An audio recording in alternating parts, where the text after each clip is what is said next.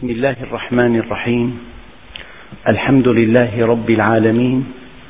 والصلاة والسلام على سيدنا محمد الصادق الوعد الأمين.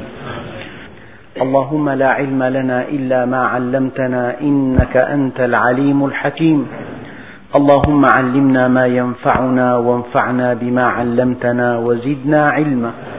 وأرنا الحق حقا وارزقنا اتباعه.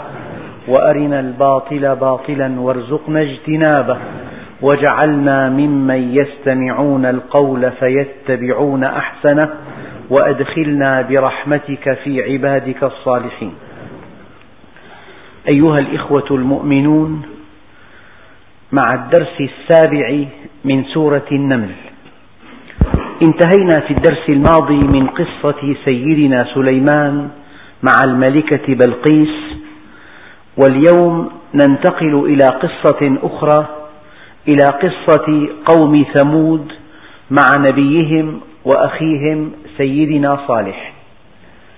يقول الله سبحانه وتعالى بعد أعوذ بالله من الشيطان الرجيم بسم الله الرحمن الرحيم ولقد أرسلنا إلى ثمود أخاهم صالحا. إرسال الله الأنبياء إلى الأمم حق.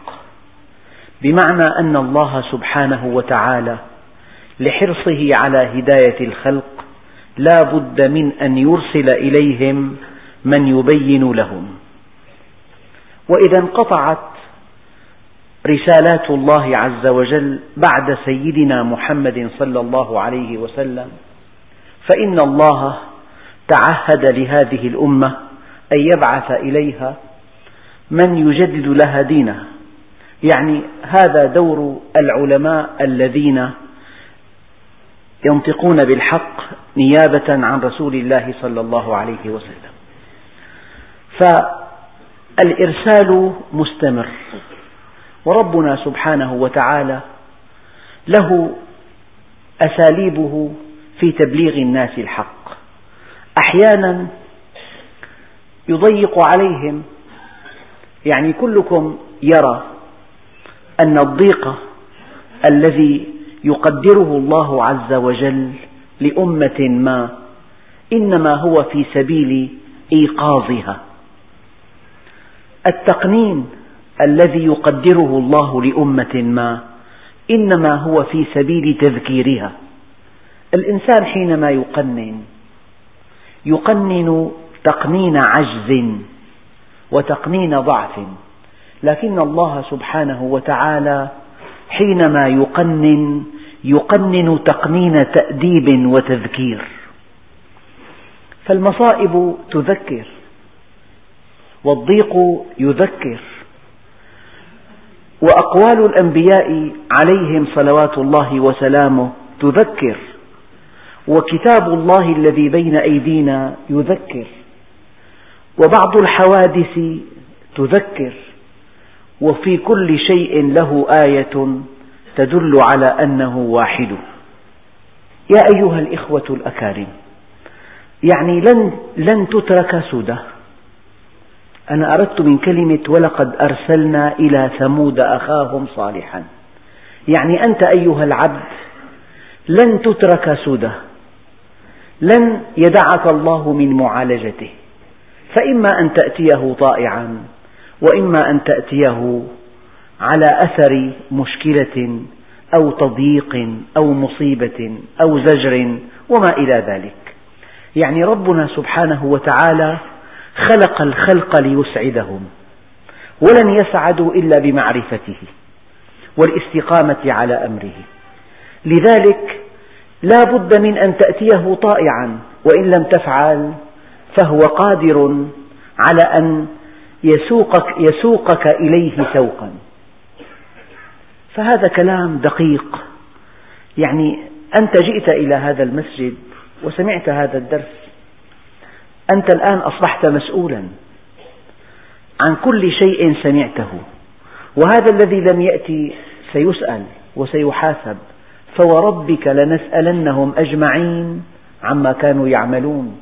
فوربك لنسألنهم أجمعين عما كانوا يعملون.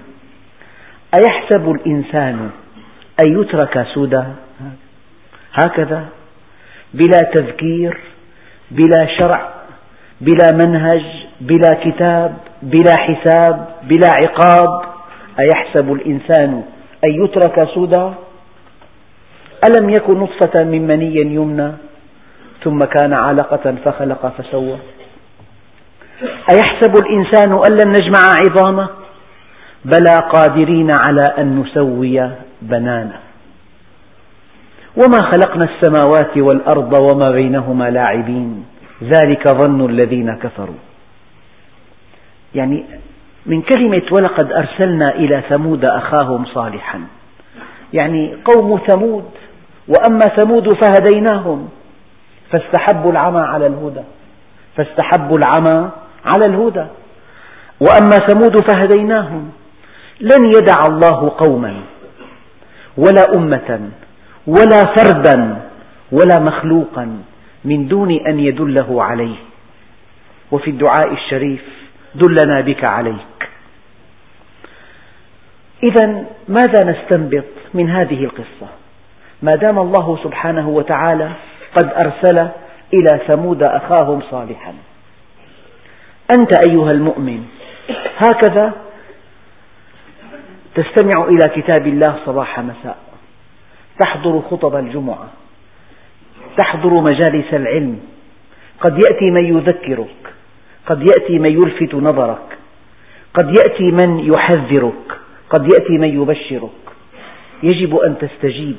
دققوا في قوله تعالى يا أيها الذين آمنوا استجيبوا لله وللرسول إذا دعاكم لما يحييكم.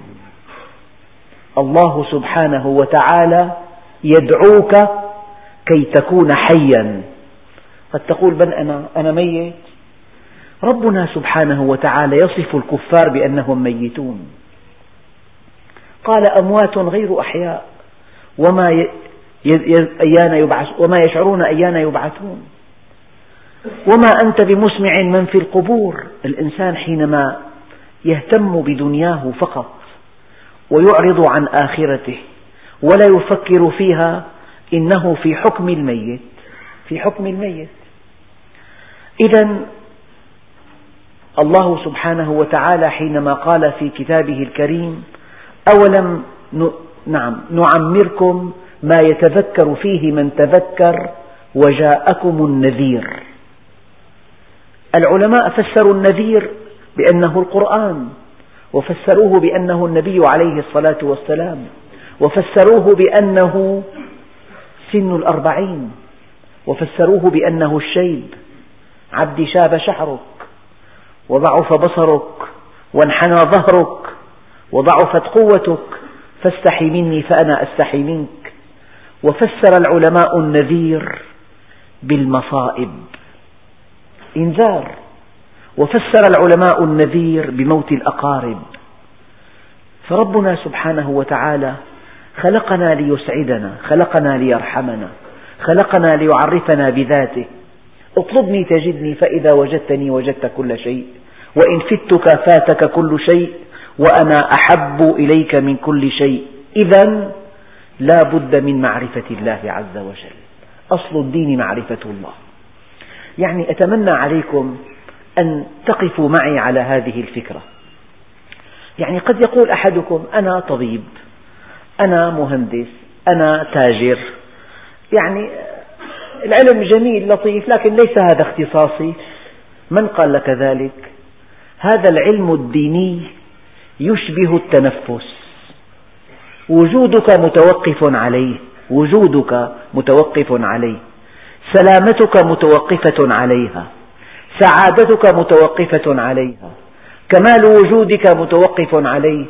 استمرار وجودك متوقف عليه. وجودك وسلامة وجودك وكمال وجودك واستمرار وجودك متوقف على تطبيق منهج الله عز وجل. فطلب العلم الشرعي فرض عين فرض عين. لا بد من أن تعرف الله عز وجل وإلا لا بد من أن تقع في متاهات كبيرة. يعني سيارة منطلقة بسرعة وسرعتها تعني هذه الشهوات التي أودعها الله في الإنسان. إنها تدفعك نحو إروائها نحو الطعام والشراب نحو تحقيق الملذات. هذه الشهوات التي أودعها الله في الإنسان كأنها قوة محركة. هذه السيارة التي تنطلق بسرعة فائقة. احتمال أن تتدهور من دون ضوء كاشف وهي تمشي في الليل في ظلام دامس وفي طرقات ملتوية. احتمال تدهورها كم بالمئة؟ الجواب مئة بالمئة. فأن تكون للسيارة مصابيح كشافة هذه المصابيح ليست للزينة لا يمكن الاستغناء عنها. ليست شيئا يمكن الاستغناء عنها. لا. إنها من ضروريات السيارة. وهذا العلم الذي تتعلمه من ضروريات وجودك من ضرورات سلامة وجودك من ضرورات كمال وجودك من ضرورات استمرار وجودك. إذا الله سبحانه وتعالى لن يدع الناس سدى لا, لا جماعات ولا أفرادا لا بد من أن يذكرك. قد يذكرك بنصيحة وقد يذكرك بضيق وقد يذكرك بمصيبة وقد يذكرك بطريقة أو بأخرى. أما الموفق والسعيد من يتذكر بالطريقة السليمة. هذا الكتاب كتاب الله ولقد يسره الله. ولقد يسرنا القرآن للذكر فلا بد من أن تتذكر. وإلا قال له عظني وأوجز. فقال عليه الصلاة والسلام لهذا الأعرابي قل آمنت بالله ثم استقم. قال أريد أخف من ذلك. قال إذا فاستعد للبلاء. ولو ذهبت تتأمل طريقة معاملة الله لعباده تجد أن الهدف الأكبر هو أن يعرفوه وأن يستقيموا على أمره وأن يتقربوا إليه. فإن فعلوا كان بها وإلا كانت الإجراءات الأخرى كانت الأساليب الأخرى. فلهذا يقول الله عز وجل ولقد أرسلنا إلى ثمود أخاهم صالحا. لماذا أرسل الله عز وجل ثمود صالحا إلى ثمود؟ قال أن اعبدوا الله. يعني أنت عبد لله. أنت لا تملك شيئا. أنت مملوك ولست مالك. قل اللهم مالك الملك. قل اللهم مالك الملك. ما دمت مملوكا فيجب أن تعرف الذي يملكك. ماذا يريد؟ إذا دخلت إلى دائرة وعينت فيها موظفا أول سؤال تسأله المدير ماذا يحب؟ ماذا يكره؟ كيف أستميله؟ كيف أسترضيه؟ كيف أتفادى أن أغضبه؟ هذا شيء مهم جدا. إذا كنت عبدا, عبدا في قبضة الله عز وجل ولا تملك من الأمر من شيء. فينبغي أن تعلم ماذا يرضي الله عز وجل. لو كنت حرا فافعل ما تشاء. أما إذا كنت عبدا ما هكذا تصنع العبيد؟ سؤال دقيق. من أنت؟ هل أنت حر أو عبد؟ هل أنت مالك أو مملوك؟ هل أنت قادر أو مقدور عليك؟ هذا ينبغي أن تعلمه علما أكيدا فلذلك أن اعبدوا الله الله سبحانه وتعالى حينما خلق الإنسان جعل له منهجا هذا المنهج الإلهي يتوافق ويتطابق تطابقا تاما مئة بالمئة مع العقل البشري. ما من توجيه إلهي؟ يقول العقل له لا أبدا. ما من شيء يأتي به القرآن إلا والعقل يوافقه أتم موافقة. هذه ناحية. وهذا المنهج الإلهي وهذا المنهج الإلهي أيضا يتطابق مع الفطرة.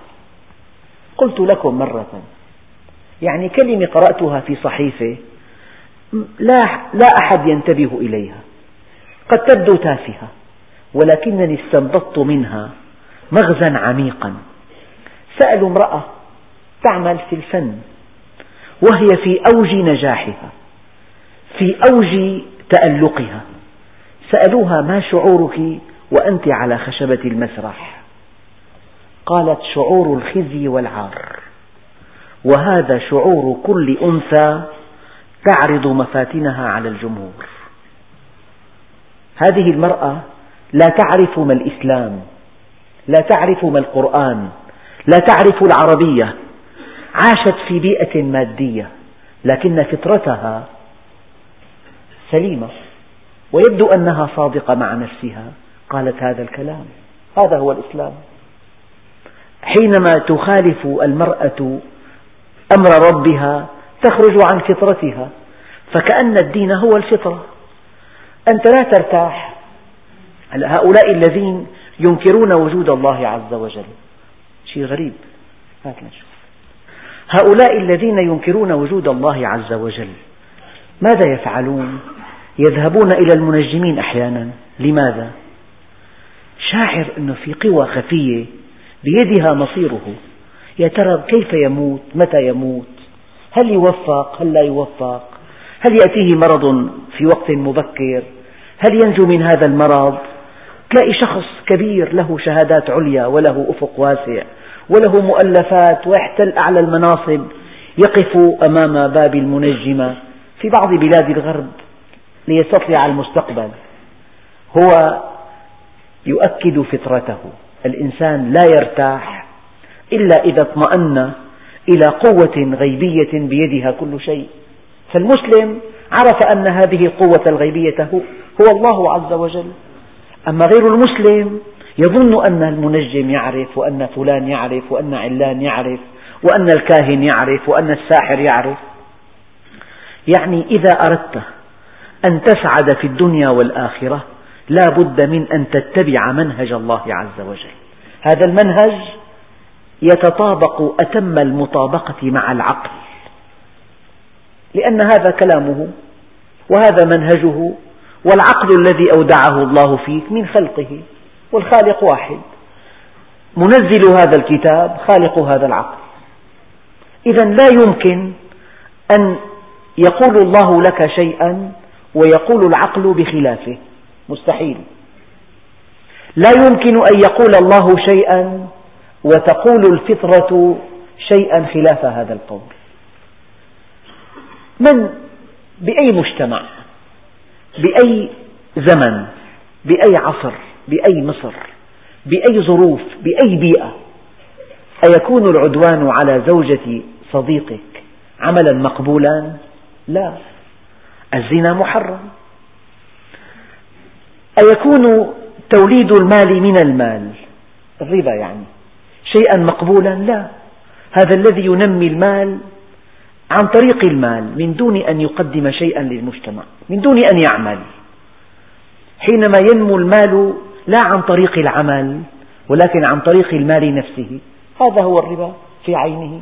هذا ماذا يعمل؟ هذا يجعل هذه الكتلة النقدية الكبيرة تكون في أيد قليلة.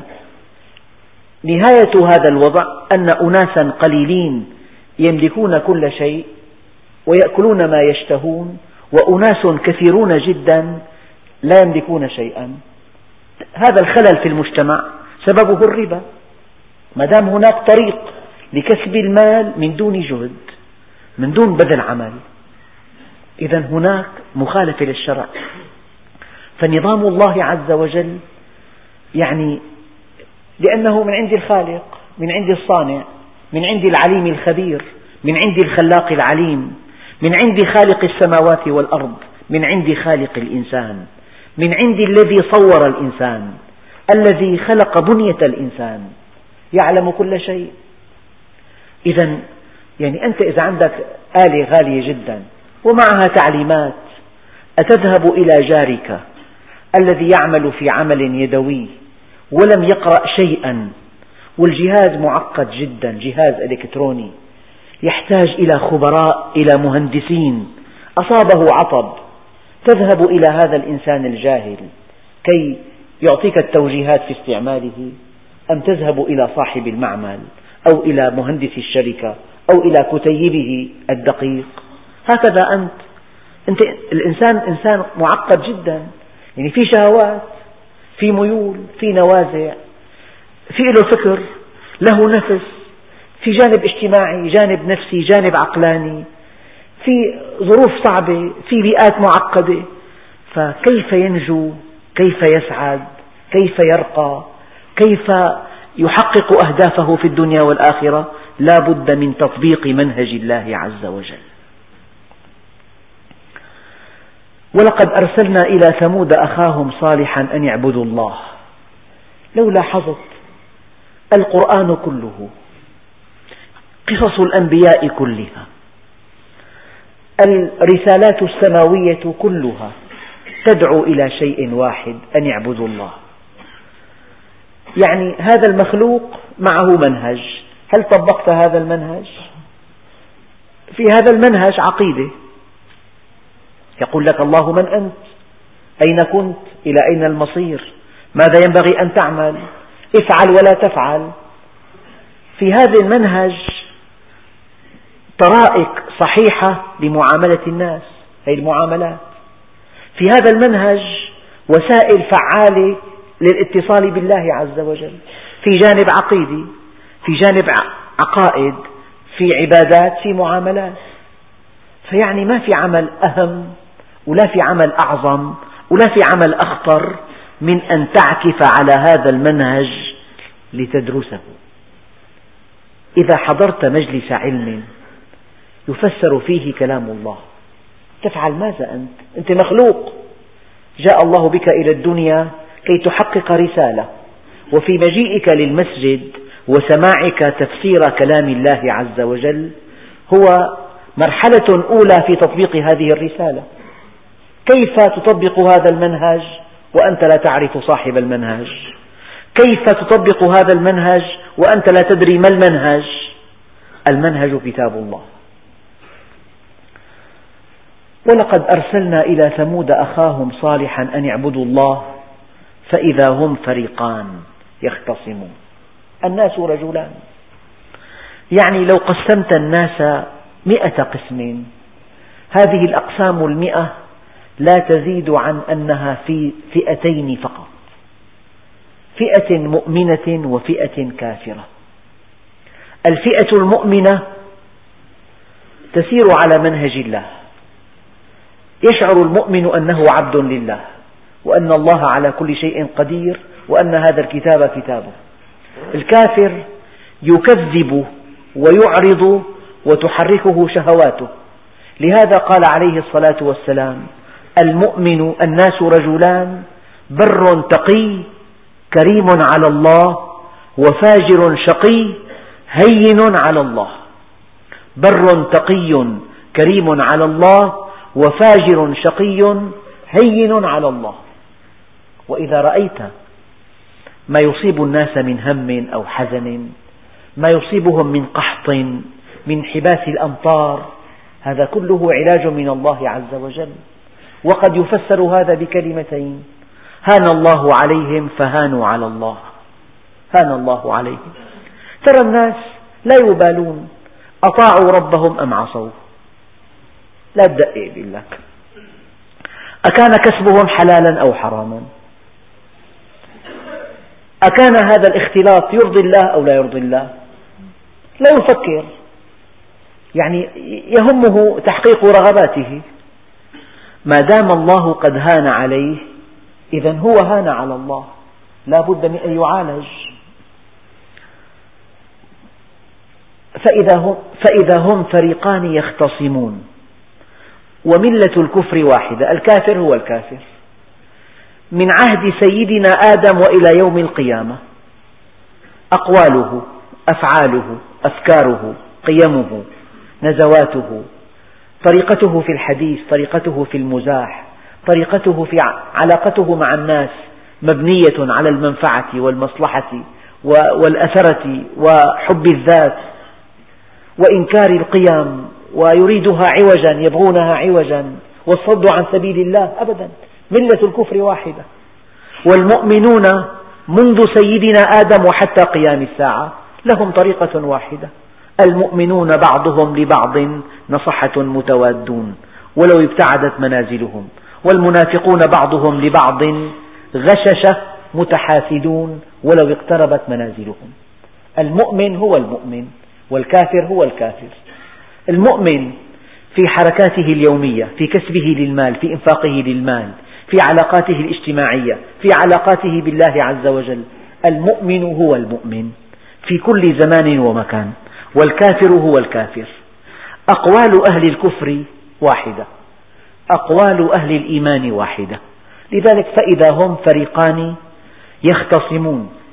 يعني ينبغي أن توطن نفسك أن الذي لا يعرف الله لا بد من أن يخاصمك.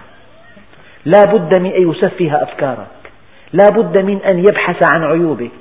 وكذلك المؤمن إذا عرف الله عز وجل اطمأنت نفسه. قال يا قوم لم تستعجلون بالسيئة قبل الحسنة؟ تستعجلون بالسيئة قبل الحسنة. يعني الإنسان أحيانا إذا أردت أن تخوفه إذا أردت أن تحذره أن تلفت نظره يقول لك ائتني بعذاب الله أنا مستعد. كلام الحمقى كلام المغرورين كلام التائهين كلام الشاردين كلام الجهلة ائتني بعذاب الله. وهو, وهو والله الذي لا إله إلا هو لا يحتمل ألم سن. الذي يقول لك ائتني بعذاب الله ليفعل الله ما شاء معي. لا يحتمل آلام الأسنان فقط. قال يا قوم لم تستعجلون بالسيئة قبل الحسنة؟ لولا تستغفرون الله لعلكم ترحمون. لعلكم ترحمون. رحمة الله. هذا التجلي الإلهي الذي يصب على قلب الإنسان. هذه السعادة التي لا يعرفها إلا من ذاقها. هذا الشعور بالأمن الذي لا يحس به إلا من دخل فيه. فأي الفريقين أحق بالأمن إن كنتم تعلمون؟ الذين آمنوا ولم يلبسوا إيمانهم بظلم. الإنسان إذا ما عرف الله عز وجل في عنده ملايين المقلقات. يا ترى هل يصاب بمرض خبيث؟ ما بيعرف الأمراض باب كبير من أبواب القلق. الأشخاص الآخرون الأقوياء أحد مصادر القلق عنده. أهله وأولاده عمله كسب رزقه. مليون باب للقلق فيه. فإذا واحد ما عرف الله عز وجل حياته مشحونة بالمقلقات. بالمخاوف بالأحزان. تلاقي متوتر دائما. يائس مقهور. يشعر بالضياع. طبعا. أما إذا عرفت الله عز وجل تقول ببساطة هذا الإله العظيم الذي أمرني أن أعبده. لا يمكن أن يكون مصيري إلا بيده. لو كان مصيري بيد غيره كيف يأمرني أن أعبده؟ يعني أنت لو أن مصيرك بيد إنسان لو أن إنسانا ما بإمكانه فعلا أن ينفعك أو أن يؤذيك لك على الله حجة. تقول يا رب أنا سأعبده لأنجو من شره. لكن ربنا عز وجل قال إليه يرجع الأمر كله. هذا الذي أمرك أن تعبده لا يمكن إلا أن يكون الأمر كله بيده. إليه يرجع الأمر كله. فكيدوني جميعا ثم لا تنظرون. إني توكلت على الله ربي وربكم. ما من دابة إلا هو آخذ بناصيتها. إن ربي على صراط مستقيم. كيف تعبده وأمرك بيد غيره؟ لن تعبده. لن تستطيع أن تعبده. لذلك كل إنسان يشرك بالله. تجده يعبد, يعبد هذا الذي أشركه مع الله. يتقصى مرضاته يخاف من غضبه لأنه يعتقد أن بيده نفعه وضره. وهذا هو الشرك. يد الله فوق أيديهم له الخلق والأمر. يعني آيات التوحيد في كتاب الله لا تعد ولا تحصى كثيرة جدا. فإذا قرأت كتاب الله عز وجل ما يفتح الله للناس من رحمة فلا ممسك لها وما يمسك فلا مرسل له من بعده. واعلم أن الأمة لو اجتمعت على أن تنفعوك بشيء على أن ينفعوك بشيء لم ينفعوك إلا بشيء قد كتبه الله لك. ولو اجتمعوا على أن يضروك بشيء لم يضروك إلا بشيء قد كتبه الله. أن اعبدوا الله ما لكم من إله غيره. إذا وحدت تعبد أما إذا أشركت لا تعبد. تعبد هذا الذي أشركته مع الله؟ يعني الزوجة مثلا لو أنها اعتقدت أن زوجها إما أن يسعدها وإما أن يشقيها فأمرها بمعصية فأطاعته فهي مشركة. يجب أن تخرجي هكذا يجب أن تستقبلي أصدقائي. فإذا رأت أن زوجها بيده أن يطلقها أو أن يبقيها ونسيت ربها فأطاعته فهي مشركة لأنه لا طاعة لمخلوق في معصية الخالق. أما الزوجة المؤمنة تقول له لا أفعل هذا فإذا بقلب زوجها يلين فإذا بزوجها يهتدي على يديها ممكن. والعكس صحيح أيضا. وعلاقتك مع أخوك مع أقربائك مع جيرانك مع من هو فوقك مع من هو دونك وهكذا. لولا تستغفرون الله لعلكم ترحمون. نستغفر. يعني هذه الرحمة إن الله طيب ولا يقبل إلا طيبا. هذه الرحمة لا تتنزل إلا على قلب طاهر. لذلك قالوا القلب بيت الرب. عبدي طهرت منظر الخلق سنين. أفلا طهرت منظري ساعة؟ هذا القلب الله ناظر إليه. إن الله لا ينظر إلى صوركم ولكن ينظر إلى قلوبكم وأعمالكم. هل في هذا القلب غش؟ هل في هذا القلب حقد؟ هل في هذا القلب حسد؟ هل في هذا القلب ضغينة؟ هل في هذا القلب عجب؟ هل في هذا القلب إعراض عن الله عز وجل؟ إذا كان القلب سليما نعمت الحياة. يوم لا ينفع مال ولا بنون إلا من أتى الله بقلب سليم. قالوا اطيرنا بك وبمن معك. معنى اطيرنا أي تشاءمنا. اقتربوا أيها الإخوة قليلا. معنى اطيرنا أي تشاءمنا. الآن دخلنا الموضوع دقيق. هناك أناس يتشاءمون من بعض أيام الأسبوع. هناك أناس يتشاءمون من بعض الأرقام. هناك أناس يتشاءمون من بعض الأشخاص. لك أدم نحس هناك أناس يحبون أن يستطيعوا أقوال الكهان أقوال بعض المنجمين. هناك أشخاص على أقل تقدير يقرؤون حظك هذا الأسبوع في بعض المجلات. سنة بالشهر الفلاني هذا برج العقرب شوف برج العقرب. هذا كله باطل لا أساس له من الصحة. هذا كله هراء بهراء. هذا كله مخالف للدين. من أتى كاهنا فصدقه فقد كفر بما أنزل على محمد. سؤال الكاهن كفر بواح كفر. إذا سألت كاهنا من هو الكاهن؟ مخلوق. هل يعلم الغيب؟ ماذا قال الله لك؟ الله سبحانه وتعالى يقول عالم الغيب والشهادة فلا يظهر على غيبه أحدا إلا من ارتضى من رسول. قل لا أعلم الغيب ولو كنت أعلم الغيب لاستكثرت من الخير وما مسني السوء. إذا النبي عليه الصلاة والسلام على علو قدره وعظيم شأنه لا يعلم الغيب. فكيف تسأل كاهنا؟ كيف تصدق منجما؟ حتى أنه من أتى ساحرا ولم يصدقه للتسلية لم تقبل له صلاة أربعين صباحا ولا دعاء أربعين ليلة. هذا من أتى ساحرا فلم يصدقه. أما إذا صدقه فقد كفر فقد وقع في الكفر البواح.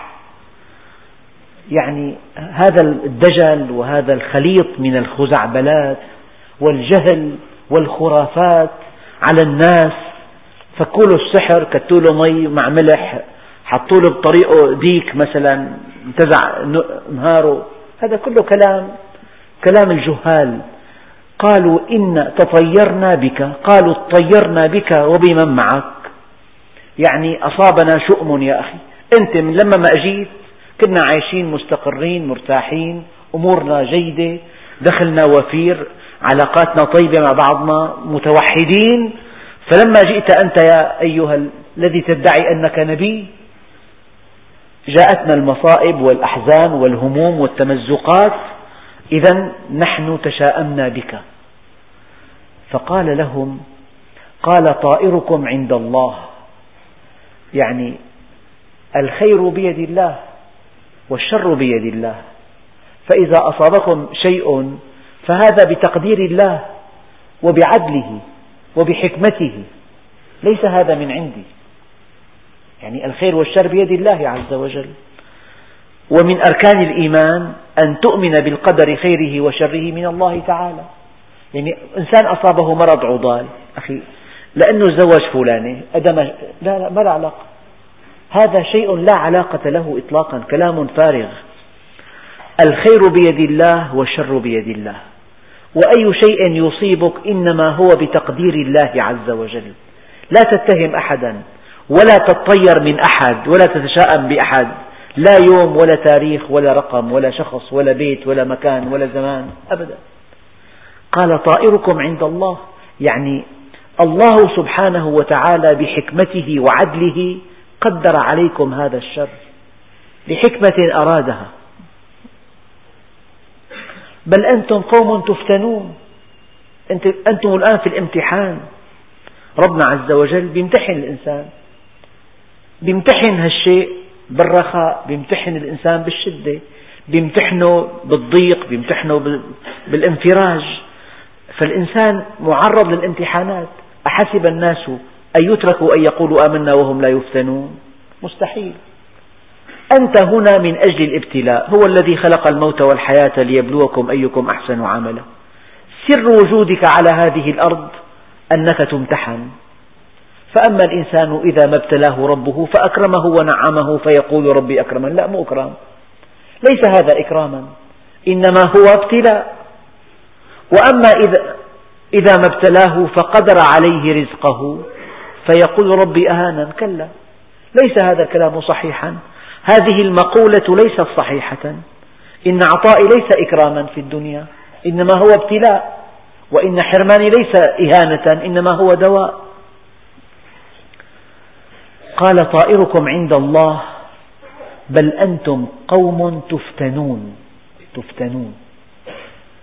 فالإنسان يجب أن يعلم علم اليقين أن مصيره بيد الله وأن الله مالك الملك يعني أجهزته كلها تعمل بأمر الله عز وجل.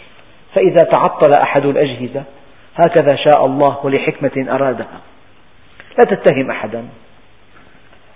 إذا جاء الرزق وفيرا هذه حكمة الله. وإذا ضاق الرزق هذه حكمة الله. ليس لك علاقة بأحد. أن تتهم الناس أن تتشاءم منهم أن تطير بهم أن تعزو بعض الشرور إليهم هذا كله كلام جهل. وكان في المدينة تسعة رهط يفسدون في الأرض ولا يصلحون. الرهط العصابة والعصابة ما دون العشرة. لكن كلمة عصابة في اللغة يعني في وقت سابق لم يكن لهذه الكلمة من معنى يؤذي. الكلمة كالكائن الحي تولد وتنمو وتتجه باتجاهات عديدة. يعني هذه حقيقة في اللغة. هلا كلمة جرثوم كلمة شريفة جدا. يعني أصل الشيء. يعني أحد الشعراء الكبار مدح المعتصم فقال أنت جرثومة الدين جرثومة الدين والإسلام والحسد. أيستطيع شاعر الآن أن يمدح ملكا فيقول له أنت جرثومة الدين؟ فكلمة جرثومة في أصل اللغة تعني أصل, تعني أصل الشيء لكن طورت فأصبح لها معنى آخر. فلما سمينا هذه الكائنات الدقيقة التي هي أصل الأمراض جراثيم فإذا قلنا للإنسان أنت جرثومة هذا المجلس هذا سباب صار. إذا كلمة جرثومة تطورت. كذلك كلمة عصابة مطلق الجماعة مطلق الجماعة. والنبي عليه الصلاة والسلام قال إن تهلك هذه العصابة فلن تعبد بعد اليوم. لكن حينما استعملت هذه الكلمة لأناس خرجوا على القانون نقول عصابة هؤلاء عصابة. الآن كلمة عصابة لها معنى آخر. فلذلك وكان في المدينة تسعة رهط يفسدون في الأرض ولا يصلحون. الإفساد هو تفتيت المجتمع التفريق بين أن يكون المجتمع متماسكا متآخيا محبا لبعضه. بين أن يكون المجتمع متدابرا متحاسدا. لذلك النبي الكريم بين عوامل الفساد. قال عليه الصلاة والسلام حق المسلم على المسلم. نعم آه، أشياء كثيرة منها لا تحاسدوا لا تباغضوا لا, لا تناجشوا وكونوا عباد الله إخوانا. المسلم أخو المسلم لا يحقره ولا يظلمه ولا يخذله. ولا يسلمه. كل المسلم على المسلم حرام ماله ودمه وعرضه. إذا طبقنا هذا تكون يكون المجتمع متماسكا. فإذا لم نطبق تفتت المجتمع. هؤلاء الرهط كانوا يفسدون في الأرض ولا يصلحون. قالوا تقاسموا بالله أقسموا بالله. لنبيتنه وأهله ثم لنقولن لوليه ما شهدنا مهلك أهله وإنا لصادقون. يعني تآمروا على قتل هذا النبي الكريم. معنى تقاسموا أقسم بعضهم على بعض بالأيمان المغلظة. يمكن أن تقسم بالله لكي تقوم بجريمة؟ أيسمح لك الله بذلك؟ أيام الناس يستخدمون هذا. يقسم بشرفه حتى يفعل كذا بفلان. يقسم بالله لأفعلن به كذا وكذا. وهذا عمل خلاف الشرع. كيف تشهد الله على معصية؟ هؤلاء تقاسموا بالله لنبيتنه وأهله يعني نبيتنه بمعنى أن نتآمر عليه في الليل. ننفذ هذا العمل ونقتله مع أهله. ثم نقولن لنقولن لوليه ما شهدنا مهلك أهله؟ ما شهدنا مهلك أهله؟ بالليل. يعني هم يحتالون على ولي هذا النبي الكريم. وإنا لصادقون. الآن ومكروا مكرا ومكرنا مكرا وهم لا يشعرون. قالوا تقاسموا بالله لنبيتنه وأهله ثم لنقولن لوليه ما شهدنا مهلك أهله وإنا لصادقون. الآن ومكروا مكرا ومكرنا مكرا وهم لا يشعرون. ما هو المكر؟ المكر هو التدبير. من يمكر في العادة؟ الجانب الضعيف. لو أنه قوي لا يمكر. ما الشيء الذي يبطل المكر؟ شيء واحد. أن يكشف. إذا كان إنسان ضعيف وخطط خطة فإذا كشفت انتهى. طيب الله سبحانه وتعالى مطلع على كل شيء ناظر إلى كل شيء يعلم السر وأخفى يعلم خائنة الأعين يعلم ما تفكر به يعلم ما تطمح إليه. يعلم ما تتمناه يعلم ما يخفى عنك يعلم السر وأخفى. فإذا كان جهة من الجهات مكرت. هذا المكر عند الله مكشوف. إذا أي مكر على وجه الأرض مخفق. لأن الله سبحانه وتعالى يكشفه ويعاقب الماكر بمكر يقابله. يعاقب الماكر بمكر يقابله. فإذا قال الله عز وجل ومكروا مكرا ومكرنا مكرا. من معاني مكر الله عز وجل أن مكره عقاب للماكرين. من معاني مكر الله عز وجل أن مكره دفاع عن المؤمنين. من معاني مكر الله عز وجل أنه لصالح الفريقين. مكر الله عقاب للماكرين. ومكر الله دفاع عن المؤمنين ومكر الله لصالح الفريقين. لأن الله سبحانه وتعالى له أسماؤه الحسنى وصفاته الفضلى. قل ادعوا الله أو ادعوا الرحمن أيا ما تدعو فله الأسماء الحسنى. ومكروا مكرا ومكرنا مكرا. وهم لا يشعرون. بعضهم يقول هذا من باب المشاكلة. يعني الله عز وجل ليس ماكرا ولا يمكر. لكن إذا رأى جهة كافرة تمكر بالمؤمنين ماذا يفعل الله عز وجل؟ يرد على مكرهم هذا بتدبير حكيم يبطل مكرهم. هذا التدبير الحكيم الذي يحق الله فيه الحق سماه الله مكرا مشاكلة. إنهم يكيدون كيدا وأكيد كيدا. فمهل الكافرين أمهلهم رويدا.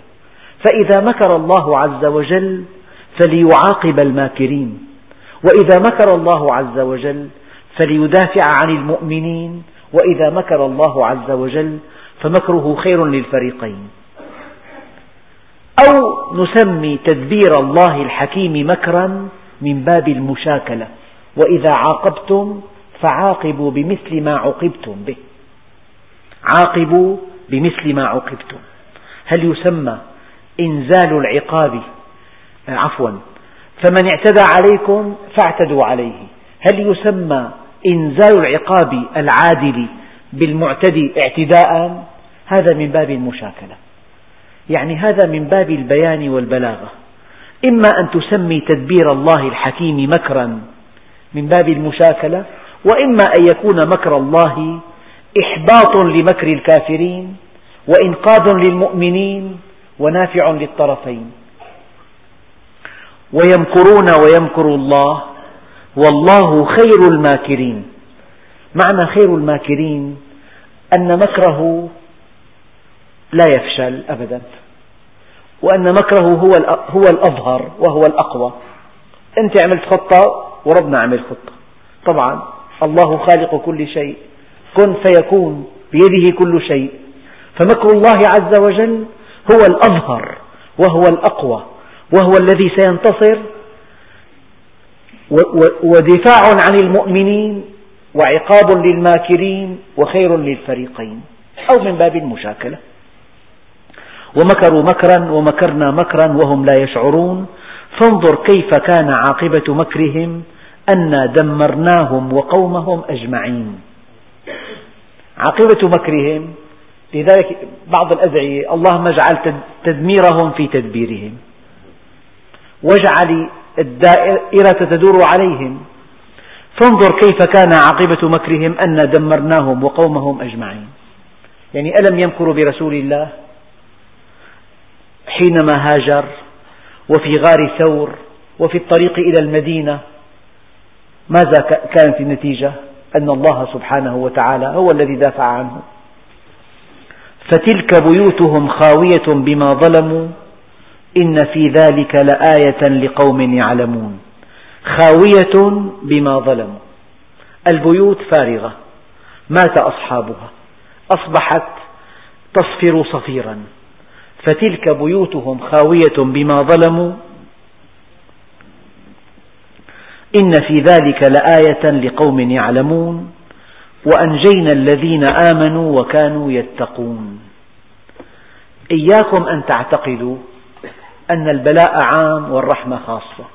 البلاء خاص والرحمة خاصة. خطأ ما في عند الله عز وجل. شيء طائش شظية طائشة خطأ غير مقصود هذا عند الله لا يمكن يستحيل على الله عز وجل لأنه إله مطلق بيده كل شيء فكل شيء وقع أراده الله. وإرادة الله عز وجل خير مطلق وحكمة بالغة. وأنجينا الذين آمنوا وكانوا يتقون. وموضوع التقوى بحث سابقا وسوف نقف عنده مرة أخرى إن شاء الله تعالى. في مناسبة قادمة والحمد لله رب العالمين.